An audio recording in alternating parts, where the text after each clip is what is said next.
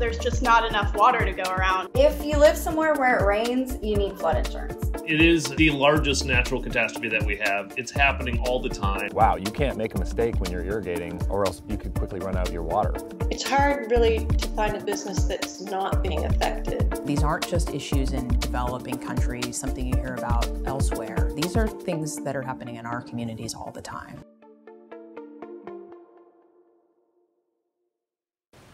71% of our planet's surface is covered in water.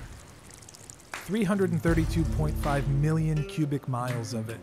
366 billion billion gallons.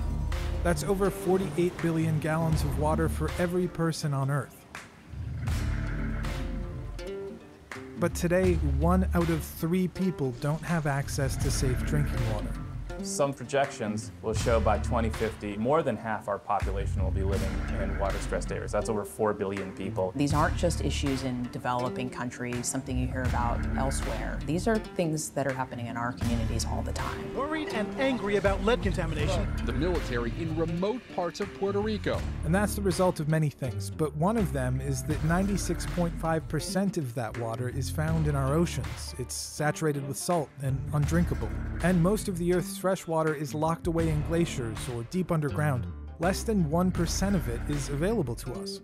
When you dig a little bit and look under the surface, even here in the United States, we have large numbers of people that don't have access to safe, clean drinking water. So why can't we just take all that seawater, filter out the salt, and have a nearly unlimited supply of clean, drinkable water?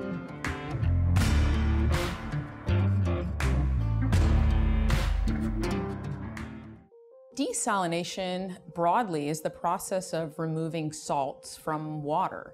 It's been practiced for years. In fact, it's a natural process. It occurs when the sun uh, heats the ocean and fresh water evaporates off and it falls again as, as rainfall. If you mix salt into water, it dissolves. And if you could watch microscopically while you did that, you'd see that the water is actually breaking apart the salt into charged particles that chemically interact with the water. So, salt water is a chemically new solution. It's not just water with some salt grains floating around in it. And that's why desalination is a fundamentally tricky process. The two main types of desalination are thermal desalination and reverse osmosis. Thermal desalination is the oldest form of desalination. It's essentially boiling water and then capturing the steam and turning that into fresh water. But in the 60s, we, we were able to develop reverse osmosis processes at UCLA, and these have now started to dominate the market. So one of the big chief differences between the two is reverse osmosis doesn't use heat, doesn't boil anything. You're really just pressurizing the water to a tremendous amount, and you're forcing it through a membrane where it doesn't want to go. It wants to stay with the salt, but with this high pressure, it is forced to uh, separate from the salt. Broadly speaking, what you want to look at for desalination is where's my fresh water coming from and do I have enough of it? And if I don't have enough of it, do I need to augment supply? Desalination then starts to become a very attractive or interesting option. Which is why the vast majority of desalination efforts right now are happening in places like the Middle East and North Africa, rich with fossil fuels, but also experiencing extreme water scarcity. Just two countries, Saudi Arabia and UAE, they produce one fourth of uh, the desalination water that is produced currently on this planet.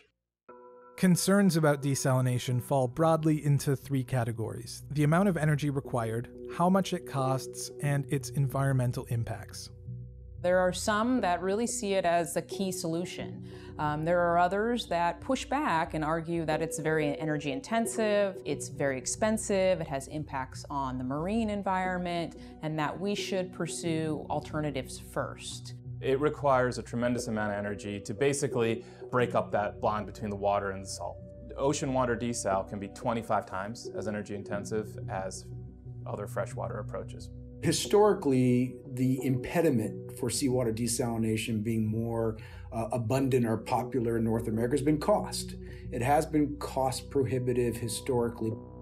The Claude Lewis Carlsbad desalination plant outside of San Diego is the largest of its kind in the Western Hemisphere and has been operating since 2015, producing 50 million gallons of clean water a day. It's in San Diego County because of its dry, arid climate. The county has historically imported nearly all of its water from the Colorado River in Northern California. In San Diego in the Carlsbad example, they are spending twice as much for seawater desalination as they do on imported water. Now, they were looking at it and saying, well, at some point in the future, the cost will be comparable. Um, and I think some folks pointed to the fact that, well, when that's the case, then that's probably when you should build it. Today, desalinated water in Carlsbad costs approximately twice as much as imported water, but you're comparing apples and oranges because that imported water is coming from systems that were built a half a century ago where all the capital investment has been paid off. Standing down for five or 10 years, hoping there's some major breakthrough in the technology is not going to materially reduce the cost of building infrastructure. That's not unique to desal and water, that's true of all public infrastructure. We, we have a huge deficit. We need to start building not just water, but transportation and housing now, not five or 10 years from now. The Carlsbad plant is operated as a public private partnership. With the Carlsbad seawater desalination plant and the proposed Huntington Beach seawater desalination plant, we're proposing a public private partnership where the plant is 100% privately financed. And then we enter into a long term fixed price water purchase agreement with a Public Water Agency. And essentially, we're recovering our investment over time through the sale of water. There's an infrastructure deficit in the United States. There's certainly an infrastructure deficit in California, and you can't expect local, state, and federal government to pay for all of it. The private sector is going to have to invest private dollars, and I think there's a huge opportunity in water in a way that both uh, protects the ratepayers and also allows for the investment of private capital. Beyond the environmental costs of producing the energy needed to power these plants, another concern arises because they're not just outputting clean, desalinated water.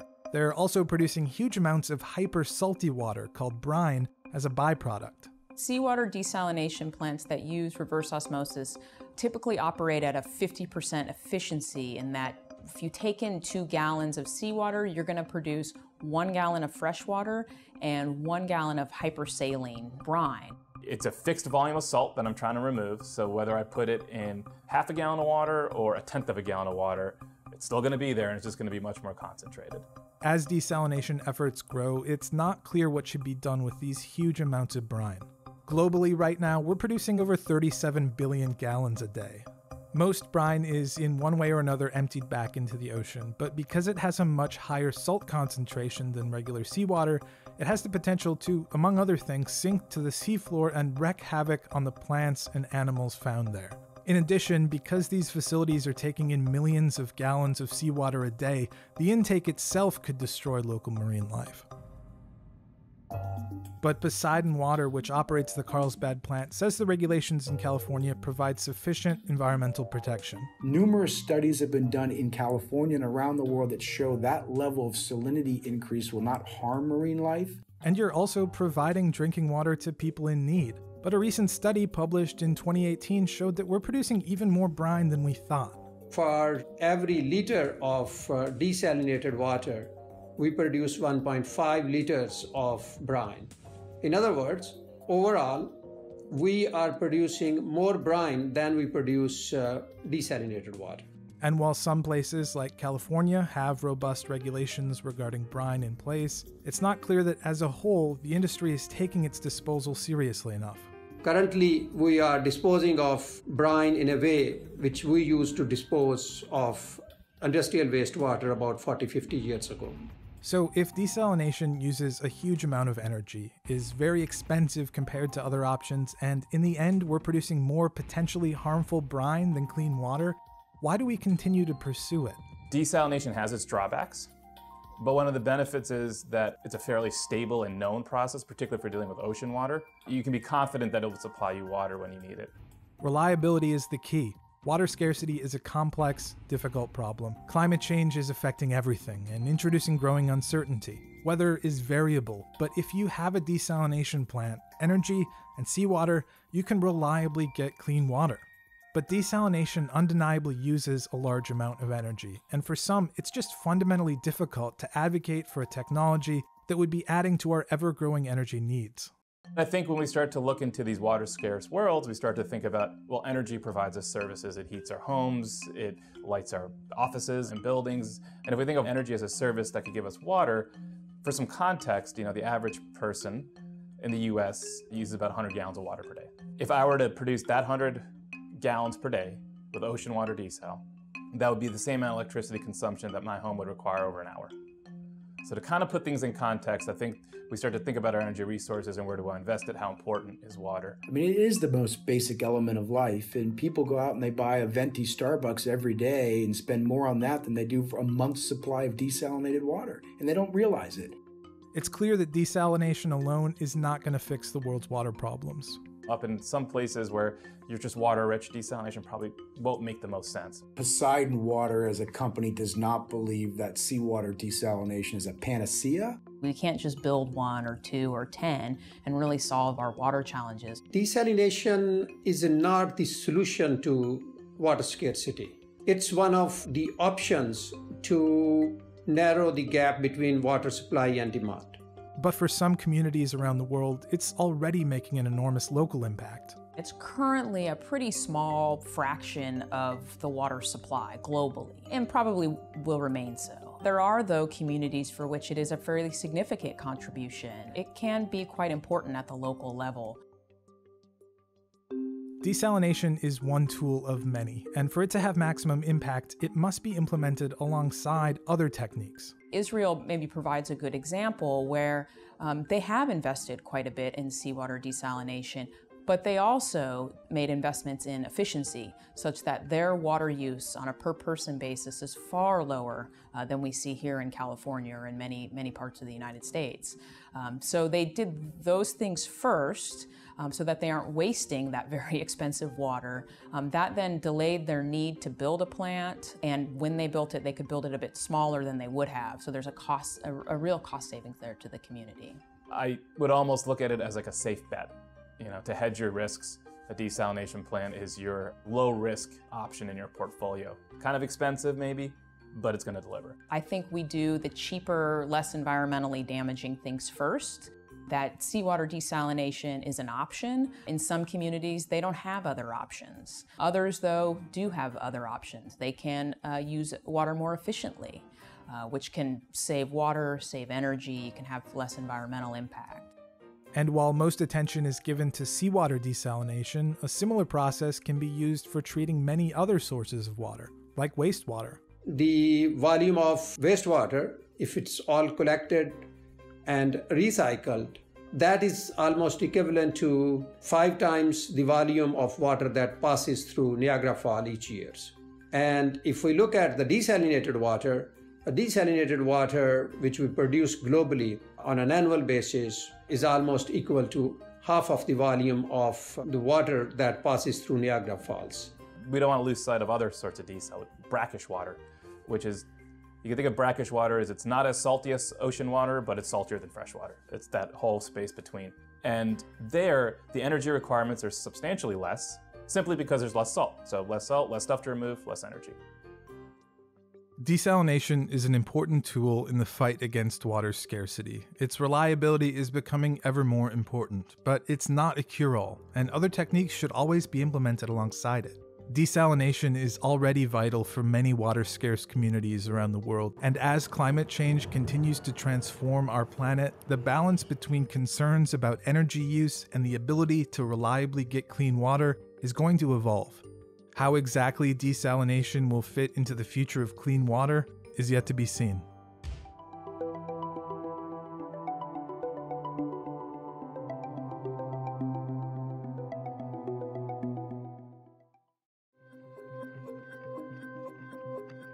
The West now in its third year of a historic drought. According to the U.S. Drought Monitor, 95% of the region facing abnormally dry conditions. The western United States is entering dangerous territory. Afflicted by a megadrought so severe, it is the driest two decades in at least 1,200 years. Reservoir levels have plummeted. We've seen worsening wildfires in states like California, Arizona, and Oregon. And with climate change, these extremes are going to continue. And the problem isn't isolated to just the US. Globally, the United Nations predicts a 40% shortfall in freshwater resources by 2030 we're seeing a third of our arable land has been lost in just 40 years. 21 out of our top 30 something aquifers are now at critical levels. No sector has felt the impact more than agriculture, which takes up 70% of the world's fresh water. Irrigation is by far the biggest user of water here in California. Agriculture is notorious for using a large amount of, of the state's water. California is the largest agricultural state in the US. It produces foods that we cannot shift to other parts of the country or the world because of the unique Mediterranean climate. Devin Wright experienced firsthand the challenges of the water crisis. When he planted an 80 tree orchard on his property, he quickly depleted his groundwater supply. I was trying to manually irrigate my uh, crop and sometimes just make mistakes and leave my water running. I would run my well dry and very quickly realized like, wow, you can't make a mistake when you're irrigating or else you could quickly run out your water. And that kind of woke me up to the bigger issue. Well, this is happening everywhere. But improvements in irrigation efficiency and the integration of technology could help turn the tide in managing an increasingly scarce resource. Growers are preparing themselves for a new type of agriculture. Ag and tech are going to go hand in hand going forward.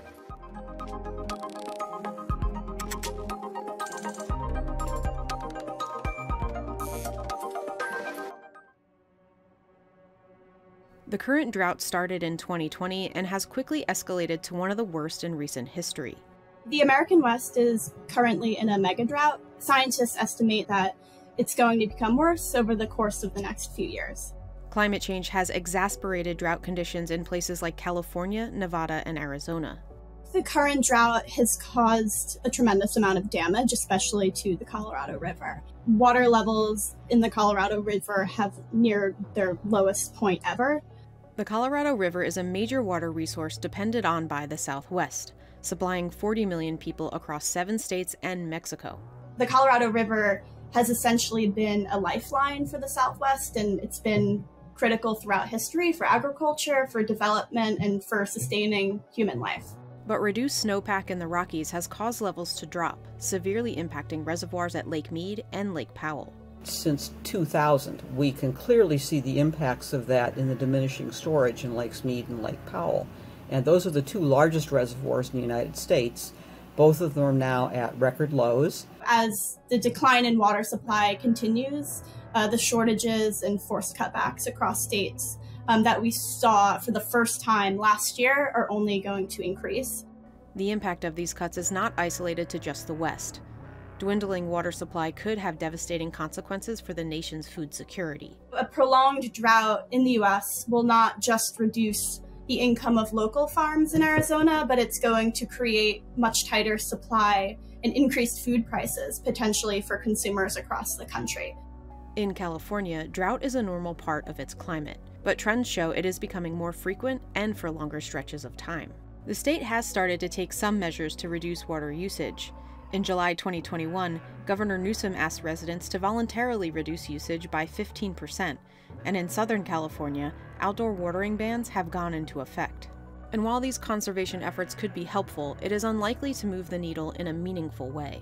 In normal water years, agriculture and the environment use roughly equal amounts of water, and urban is a lot less, being down in the 10 to 15% range. So when you're told to take a quicker shower or not wash your car, honestly, these are rounding errors just to the amount of water that's used in food production. And the absolute worst offenders are kind of old school irrigation techniques of flooding systems, For centuries, farmers have relied predominantly on flood irrigation. This is the most wasteful in terms of water usage. However, in recent years, farmers have started adopting more efficient methods. Sprinkler irrigation has increased significantly. And what's even more interesting is the growth in micro irrigation, which was almost 0% in the mid 70s and it's now almost 10%. Micro irrigation systems such as drip and micro sprinklers are some of the most efficient methods available today. With flood irrigation, you can only irrigate maybe once or twice every two weeks. But with micro irrigation, you can uh, irrigate every day, you can inject the fertilizers in your irrigation water, you keep the water away from the plants, and so you minimize diseases. And so they figured they could produce higher yields on less than 20 or 30% less water than they used to do. In some places, the adoption of these systems has been strong. Tomatoes used to be predominantly flood irrigated. They're now close to 90% subsurface drip irrigation. But drip irrigation systems are expensive, often costing upwards of $3,000 per acre. Instead, many farmers have opted for more affordable sprinkler systems. The most uh, popular method now in the US, which is over 50% or around 50%, is sprinkler irrigation, specifically center pivot irrigation. And the investment for the farmer is much lower per unit of land. For farmers, water management has always been a challenge. The impact of recent droughts have only made things worse. I was in Arizona this year and I met with several farmers. I was driving through farming communities outside of Phoenix and was seeing miles of unplanted land and dried up canals and dead cotton fields. It was a very desperate situation and it's been heartbreaking for farmers whose families have farmed this Arizona desert land for generations. In the last couple of droughts, we've seen about rough number half a million acres of land fallowing, and that's in the context of irrigated acreage in California being a little less than 9 million acres. A lot of farmers in Arizona facing water cuts have fallowed their land. Some farmers have switched to less water intensive crops because farming in Arizona is very water intensive. And other farmers are actually trying to pump more groundwater, which is a controversial practice. During previous droughts, many turned to groundwater as a crutch to lean on. When we had these multi year droughts, what farmers would do would, you know, if they got zero allocation surface water, they would drill a well. Groundwater was sort of an insurance policy that they would go to. But over reliance on slowly replenished underground aquifers have created a whole new set of problems. Places like Central Valley, the salad bowl of the United States, sunk 28 feet because of our overuse of groundwater. Then, of course, you have breakdown in infrastructure, canals starts to collapse, bridges collapse, roads collapse. With little alternatives for more water, the focus has intensified in better managing the resources we do have. Several are working to tackle the water use efficiency issue with more advanced irrigation systems. US based Jain builds and manages smart irrigation systems on farms. An Israeli company, Netafim, which invented modern drip irrigation technology, is developing even more efficient drip systems. And one startup is hoping to make a difference by merging the Internet of Things with drip irrigation. Lumo is a series of internet connected smart valves, and the system gives growers easy access to irrigation automation, tracking, and reporting so they can quickly and easily access precision irrigation. Most important thing is they can automate those valves. Today, a lot of farmers are out there turning them on and off manually. That saves them a lot of cost, and it also allows them to be very precise about the amount of water that they're distributing. It is powered first and foremost by a battery and solar. It has a computer inside that is connected to a valve as well as some sensors, think like a flow meter. They stay connected to the cloud. Uh, we can uh, allow our farmers to access them through a mobile app or a web app. We queued up a, a block, so we just do that here by saying, okay, we want to go, you know, block two. We pick 30 minutes, we queue it, but now it's got a 30 minute run. That was, that's, that's it. Hit the schedule, and now it's running. And these lines will all fill up, and then we're tracking that flow through here. Total, total remote control, which is a real big benefit.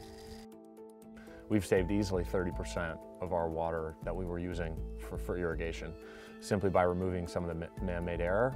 We think that's really valuable to the farmer, but we also think that's going to become really valuable to other stakeholders like communities, governments, water boards, irrigation districts, because they're all asking how much water are we using and they don't know. They just have to estimate.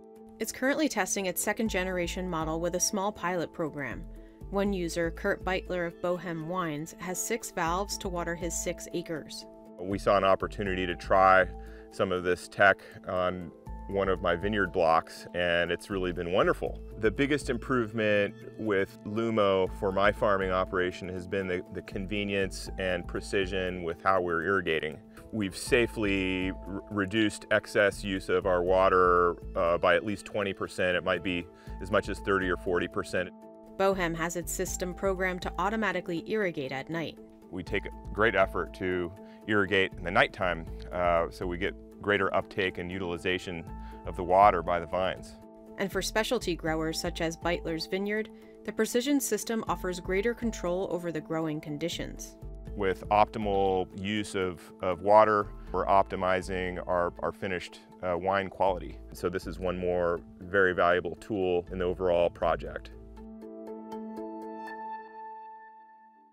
Others have sought to completely reimagine how we approach farming altogether by bringing crop cultivation indoors.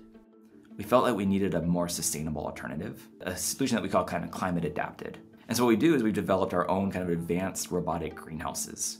Iron Ox, a San Francisco startup backed by Bill Gates' breakthrough energy venture, is growing leafy greens at facilities outside of Gilroy, California and Austin, Texas. Gilroy, California. Um, that's been operational for three years, sold out with different greens, herbs, things like that. And so the idea is that to be able to grow any crop, including we have strawberries, tomatoes, cucumbers in the pipeline. Our new facility outside of Austin, Texas. And that's gonna be about 100x bigger at full scale by the end of next year. The company is utilizing robotics, plant science, and hydroponics to optimize the growing process. With hydroponics, we're able to apply water and the exact amount of nutrients directly to the roots of the plant. And then to things like water reclamation and other parts in the future, we can actually recycle that water to use less and less water over time, even in drought-stricken states. Square Roots is another indoor farming startup that is utilizing vertical farming. It currently has five commercial scale farms across the Midwest and in New York City. We just had to kind of reimagine how to grow plants at commercial scale in cities. Inside the farms, we have the perfect climate for growing the plants. We'll go from seed to harvest in 28 days, right, which might be almost twice as fast as what you can do in an outdoor field. It is also using hydroponics to help minimize water waste. A ton of uh, research studies out there that will show that a well tuned hydroponic system will use about 90% less water than the equivalent outdoor farm. For now, the company is growing salads, herbs, and microgreens and selling in the local communities where it's deployed farms. It is working to expand that to include crops such as turnips, eggplants, and more. Researchers are exploring a number of projects that could also help farmers. At the University of California, Davis, Ali Pourreza started a lab to research new monitoring and sensing technologies to help growers save water. The focus of this lab is to provide data driven decision support tools for growers when they want to make some critical decisions about uh, how and uh, when to irrigate or fertilize.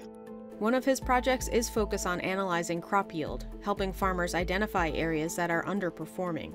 And then we manage each zone differently. That would help us reduce waste in application of, for example, fertilizer or water or pesticide, and also to optimize the crop production. Isaya Kisekka oversees a group that uses computer simulation models to improve efficiencies on farms. With these computer models, you can start to ask what if scenarios. What if I have this amount of water? I can simulate or project how much yield I'm going to expect. As they make irrigation decisions through the season, they see what impact those irrigation decisions are going to have on their production goals. But despite the potential impact of these new technologies, adoption is still moving slowly. Some think it could take government incentives and regulation to push more efficient conservation tools into mass adoption. I think government can play an important role by introducing some incentives for growers that they adapt smart farming practices and technologies. You need policy and technology together to solve the water challenges in agriculture. Both together, I think we can go a long way. As the industry adapts to the ongoing drought, there will be no one size fits all approach. We're not going to get to this kind of next generation of farming with an incremental solution. I think it's going to require, to be clear, multiple solutions. I think by the end of this decade, it would be a very pretty established practice to use technology, to use some automation, to use the data in a more practical way in agriculture. I think it's exactly this kind of technology that, in fact, will be the solution to potential water crisis or shortage of water. If farmers have access to technology that will help them better utilize the water, we could have a very significant impact as a whole on net usage in the state.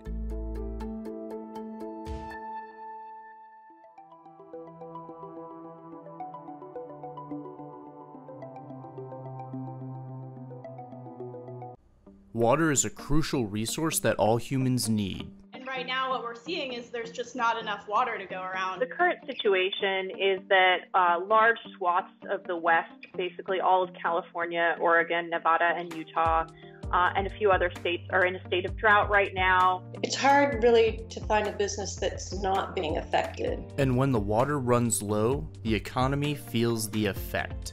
Agriculture consumes more than 70% of the available water supply. During drought years, agriculture will drink up an even larger fraction of water supplies. Tourism, landscaping, home building, and farming are just some of the businesses that get hurt because of one of the worst droughts the West Coast has ever experienced. In 2020, wildfires and drought cost the US a total of $21 billion, according to the National Centers for Environmental Information. And with lower water levels and higher temperatures, the wildfire risk runs hotter. In the West Climate region alone, which includes California and Nevada, wildfires caused 12.1 billion in damage in 2020. With fires, political feuds, and a changing climate, water wars are becoming more important to the US economy than ever.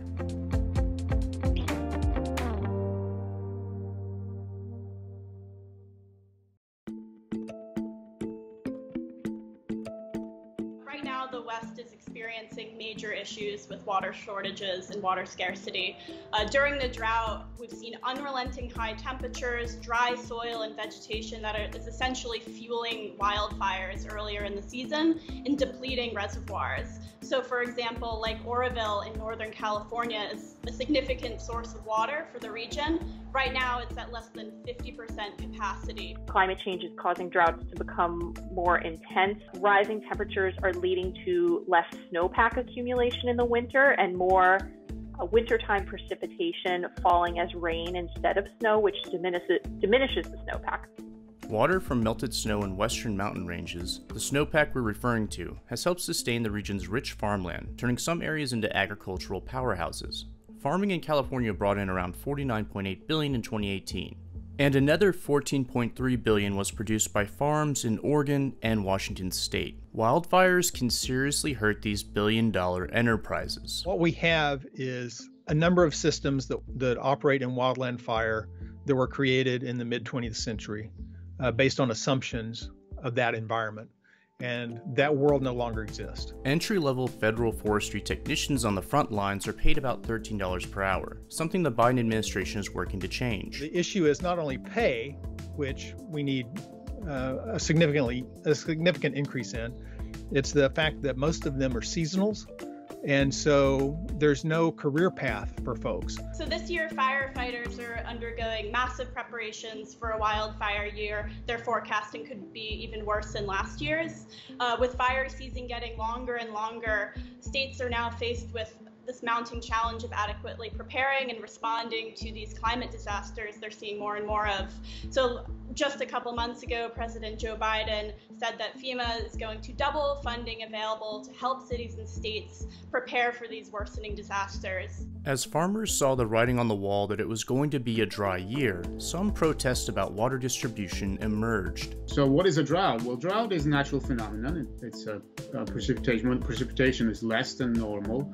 Um, so this year it also coincides with, un- with unusually high temperatures, which produces its own set of problems, including fires and high energy demand for cooling, um, fish die-offs, tourism losses. Our water year in California ends on June 30th, and we um, had the least amount of water ever. We got 11.46 inches, and that's just less than half of uh, what a normal year would be.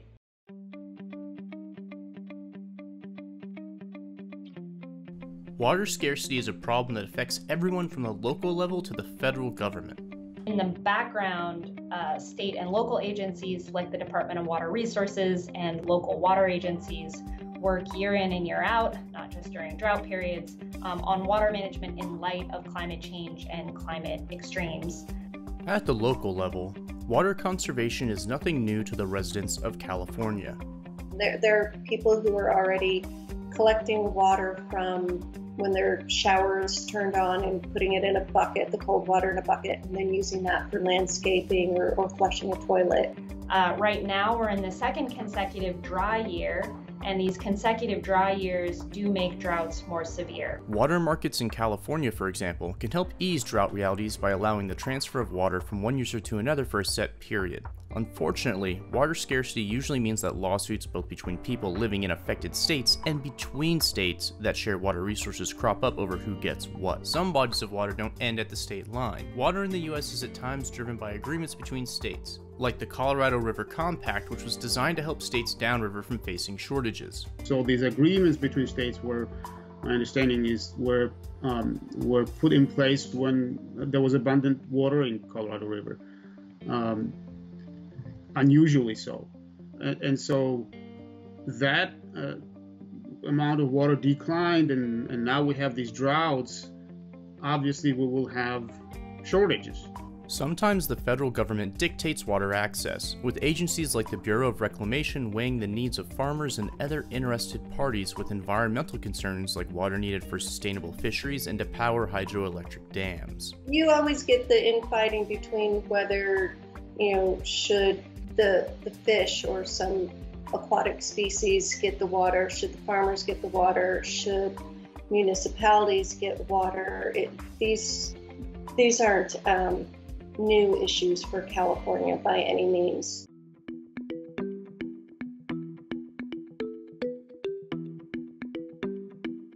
The economic effects of climate change are hard to ignore. A large body of evidence suggests that uh, climate change is driving changes in the frequency and duration of droughts, both in the US and globally. And we can see the fingerprints of climate change on this event in several ways. Farmers get hit the hardest when temperatures rise and water runs low. The impacts of drought really vary by crop within the agricultural sector. Perennial crops like almonds and orchard crops like peaches, uh, those have a really large upfront cost. They don't produce immediately and they frequently have costly and more permanent irrigation systems like drip and micro sprinkler systems. Um, because of this, water shortages that result in the need to fallow those crops represent the loss of a long term investment. The government keeps track of the drought levels in the US, and the numbers don't look great for parts of the West this year. Most recent ones from last week placed um, just over 85% of California in a state of extreme or exceptional drought compared with this time last year, less than 3% of the state was in extreme or exceptional drought. So we really are in an unusual situation right now. In California, there's been this gradual transition away from annual crops and towards these perennial orchard crops like almonds, which are higher value. The perennial crops can be irrigated more efficiently than many of these annual crops because growers can install these permanent and more efficient irrigation systems. But the downside is what I said before, they can lock in the water demand and you can't fallow them uh, in dry years. You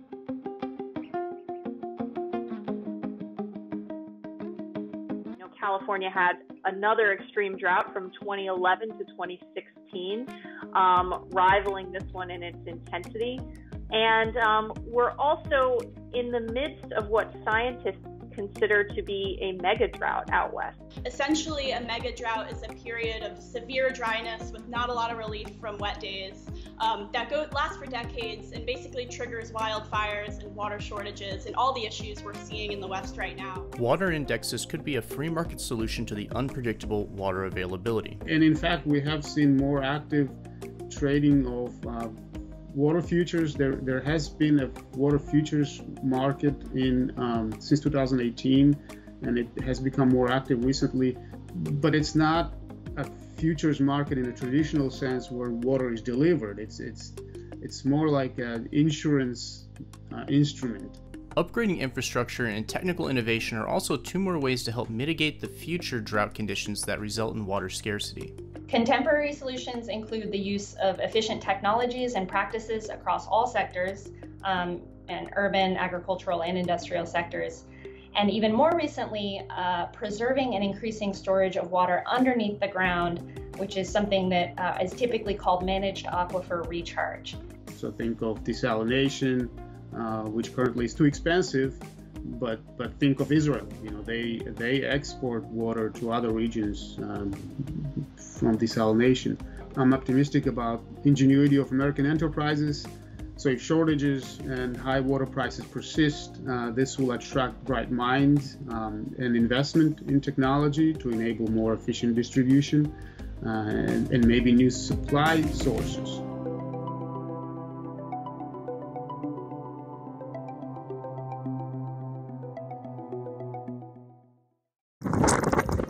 The 2020 hurricane season was so bad, the National Hurricane Center ran out of letters in the alphabet. Hurricane Delta. It's the first time we've ever gotten to the Greek alphabet. This year, 29 named storms. Hurricanes bring high winds and treacherous rainfall. Two residents we speak to say it still looks like a bomb went off in their town. But often the most damage is caused by flooding. It is the largest natural catastrophe that we have. It's happening all the time. I could take you outside my house right now. It's flooded from the King Tides. We've had three major floods in the house. Two of them we've had major claims. Even just a little bit of water can devastate a home. FEMA estimates one inch of floodwater can cause up to $25,000 in damage. It's mid intensity storms that park for long durations that are being the facilitators of the most catastrophic losses. With sea level on the rise and increased storm severity, all Americans are at risk. If you live somewhere where it rains, you need flood insurance. However, flood insurance is inherently complicated. Arguably, if the insurance costs were higher, perhaps people wouldn't be living in such risky areas. Congress created the Nationalized Flood Insurance Program, or NFIP, in 1968 to help Americans facing flooding. At the time, there was no other insurance for flood that was available in the United States. The application and underwriting process with the NFIP is very tedious, and often the claims paying process is slow. The NFIP is over $20 billion in debt to the U.S. Treasury. This line on the map, the 1% annual chance line on the map, has had unintended consequences. Could the private sector provide a better model for flood insurance? And did governmentally funded flood insurance encourage dangerous practices?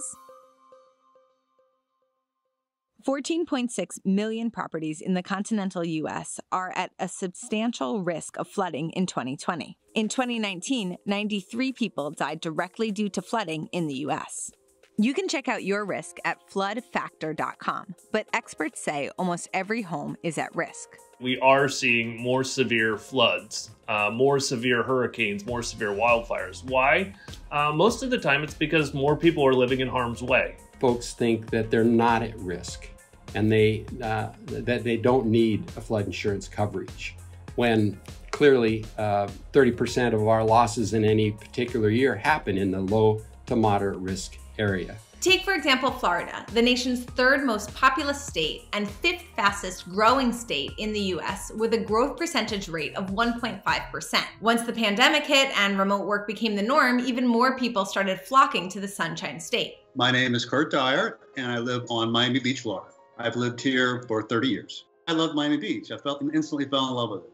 It's a beautiful town, friendly people, great food, beautiful beaches. Florida is one of the top two states facing the biggest substantial flood risk, and that risk will only continue to grow over time. The first flood that we had in 2009, we literally had the little bedroom and bath, and guess they were completely underwater. Um, we have four steps going up to the kitchen from the, from the guest bedroom. The water was up to the top steps. Washer and dryers, of course, were floating in the garage. We lost our water heater. We lost the central AC that we had just put in. We lost. Um, I had fish floating in the pool from the bay. We had partial. We had a, parts of a boat dock washed up into our front yard. Um, it was it was quite dramatic. I was devastated, absolutely devastated. It was just a shock. But when you see water in your house, it's just it's devastating. You know, it's a miserable feeling. You know, you get a check. Luckily, I'm fortunate enough to have insurance and I can, can afford to pay for it. Most, a lot of people don't, but I wouldn't have considered buying anywhere else. I mean, I love Miami Beach. I wanted a house. We've seen a lot more of not just storm flooding, but a random rainy day flooding too. Part of it is due to building. You know, the more we build, the less ground there is to soak up the rainwater. Unfortunately, most people don't think about risks when they're purchasing property. They just look at a beautiful barrier island or a beautiful forest in California, um, and, and the risk doesn't come into play for them. I had no clue this house flooded when I bought this house. And the seller nor the realtor disclosed it.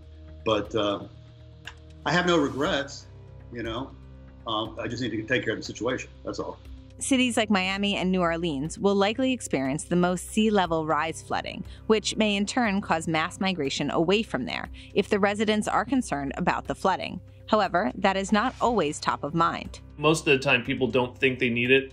Sometimes even people think they already have it. That's a big misinformation in terms of flood insurance because most people think it's part of their homeowner's policy when it's not. In 2018, only 15% of American homeowners had flood insurance. 60% of Floridian homeowners did not have flood insurance when Hurricane Irma hit. Federal grants, loans, and flood insurance payments to Florida following the storm have totaled over $5.8 billion.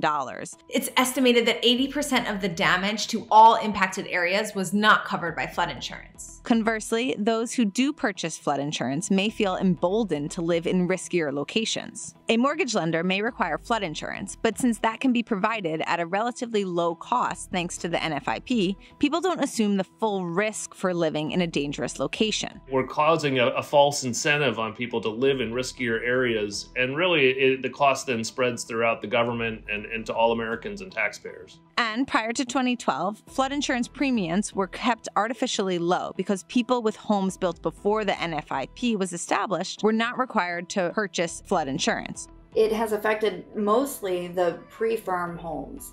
They a lot of those homes have been receiving a subsidiary. Congress then created a group of people, about 20% of the policies, that are discounted.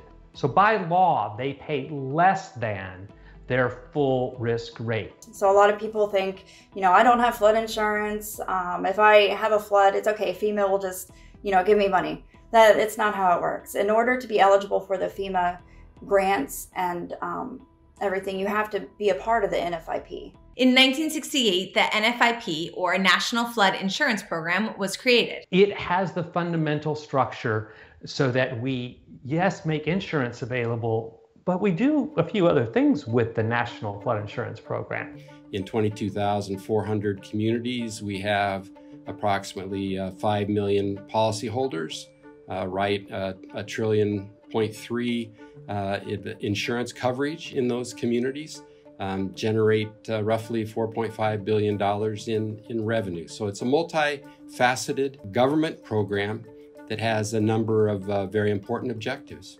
There's different branches of the NFIP. There's the flood insurance branch, there's floodplain management, as well as coming up with the flood insurance rate maps, which are used in regulation and currently in rating of insurance. NFIP insurance costs about $700 per year or about $2 a day. For residential properties, it covers up to $250,000 of damage to the building and $100,000 for building contents.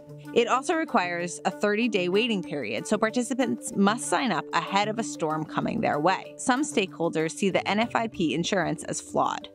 So if you live in a home that's $400,000, and you only bought a $250,000 limit and the home was flooded, it poses the question what do you do? The second responsibility of the NFIP is tracking flood risk using the floodplain map.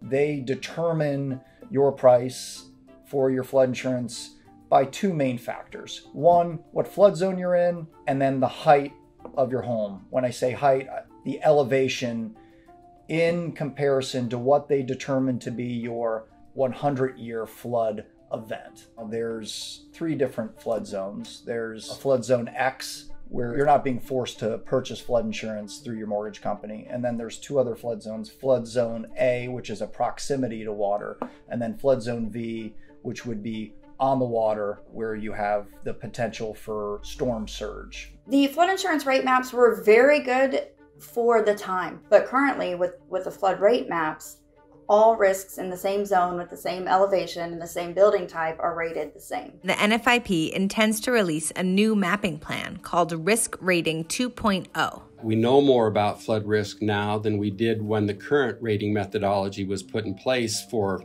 decades ago or so.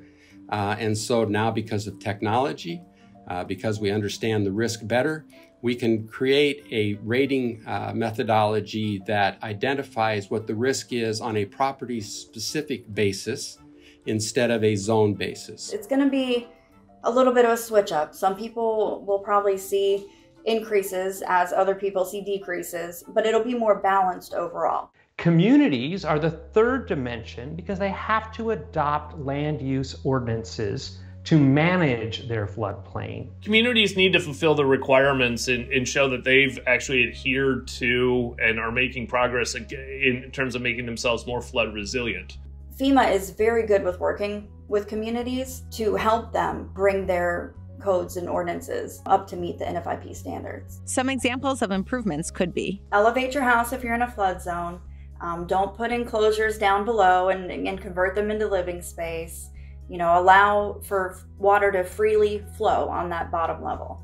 Our insurance went down almost $4,000 a year just by replacing the windows. As of 2020, the NFIP is over $20 billion in debt to the U.S. Treasury. But it's debt that one government program owns to a, another uh, government program, and it is wholly attributable to the areas in the program that are not actuarially sound. The program was never designed to uh, necessarily bring in all the money needed to pay for all the programs, whether that's insurance claims, the grant program, the mapping program, or the floodplain management program. Uh, and so the program's actually functioning and operating as it was designed. Uh, it just, the design needs to be updated. In 2012, the Biggert-Waters Act changed the NFIP to create rates based on more information than just the flood maps and attempted to overhaul the NFIP to ask for higher premiums that better match the risk. That law was amended to gradually increase the cost over time instead of doing an adjustment in just one year this was a big deal. We were trying to make some progress, trying to, to write and pra- uh, rate and price the risk accordingly, uh, but it, but politics set in. Um, and, and this NFIP program is often one of the biggest political footballs. We're, uh, I think, uh, uh, definitely taking steps in the right direction to get the program uh, more fiscally sound, but it'll take a number of years um, once the sound financial framework is put in place a number of years for us to get to a, uh, a fully risk based premium uh, program. Although it is starting to expand, private flood insurance has been around for a while. In 1983, the NFIP started a partnership with private insurance companies through the Write Your Own program. As of September 2020, 60 insurance companies participate in that program. The NFIP and FEMA are the insurance company in that situation. But it's not an insurance company from a traditional aspect. It's really more in the case of an, an application of benefits. The move toward a more laissez faire marketplace has continued to evolve. We've seen a significant increase in market activity um, in terms of number of carriers offering. So in 2016, you had about 16 flood insurance carriers. Now you've got about 41. Um, the premiums have grown uh, from 150 million to over 500 million uh, in just four years. So a lot of activity. Uh, good, what I would call silver lining is that we are beginning to see private industry enter into this market, and hopefully we can neutralize some of the, those political headwinds that come along with the National Flood Insurance Program. TypeTap is an example of that. In Florida alone, there are over 9 million housing units and only 1.7 million NFIP policies. So there's lots of opportunity for private insurance to develop.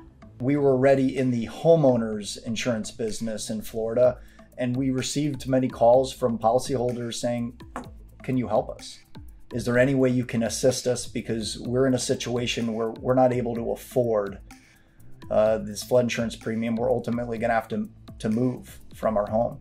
And with the use of technology, we felt that there was a better, more efficient, profitable way to write flood insurance, specifically in Florida. A lot of private flood insurance underwriters don't rely so much on the flood zone as they do the building's specific characteristics. With the application of that technology, TypeTap is hoping to attract some homeowners away from the NFIP and turn a profit. Through our technology, we're able to identify dislocations in the market, and a majority of the cases offer flood insurance at a more attractive price. Even with the growth of private markets, uh, that I really do think Florida is going to lead the way, and I hope we see um, expand across the country.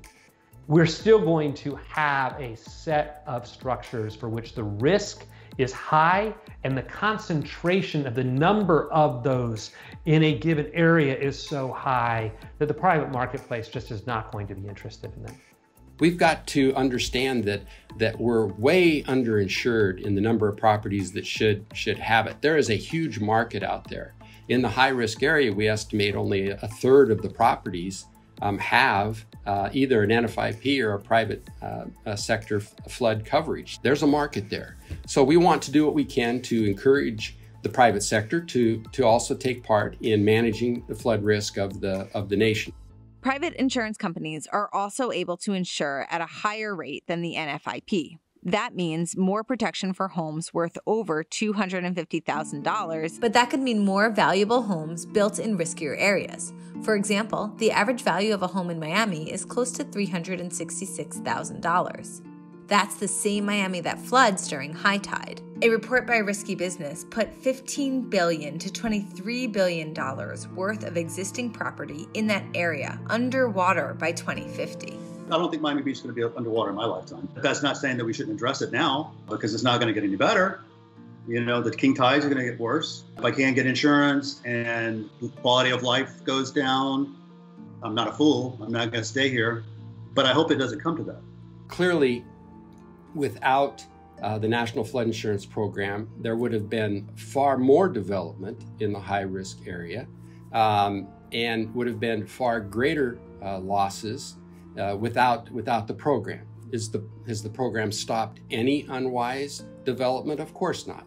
Uh, but our floodplain uh, management regulations do save $100 million in losses avoided. The NFIP also encourages communities and individuals who have experienced multiple flooding events to work on resiliency and aids them if they are considering a buyout provided by FEMA. It also has to be determined what is what is still due from from a mortgage standpoint and that that home, if not fixed, would have um, you know a lower probability of, of being sold. You can't convince me that you know property values have gone down, and you can't convince me that people don't want to still buy homes and live here because they're buying like crazy.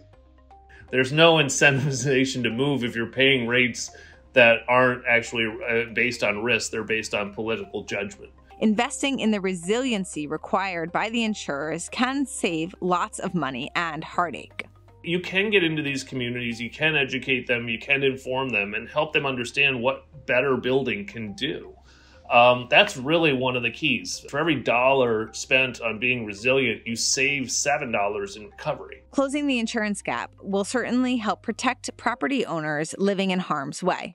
But that could just be a band aid for the much larger issue both the east and west coasts will be directly impacted by flooding from sea level rise. The second piece, and this is something that no private marketplace would ever do, is to put in place a grant program that acquires at risk structures, you know, particularly those that have had repetitive losses, and says, we're going to pay not just the value of the structure, but buy out the entire piece of real estate and dedicate it as open space in perpetuity. This is predicted to spark a mass migration inland. The question remains if these indirectly impacted communities will be ready to support the new influx of residents or climate migrants.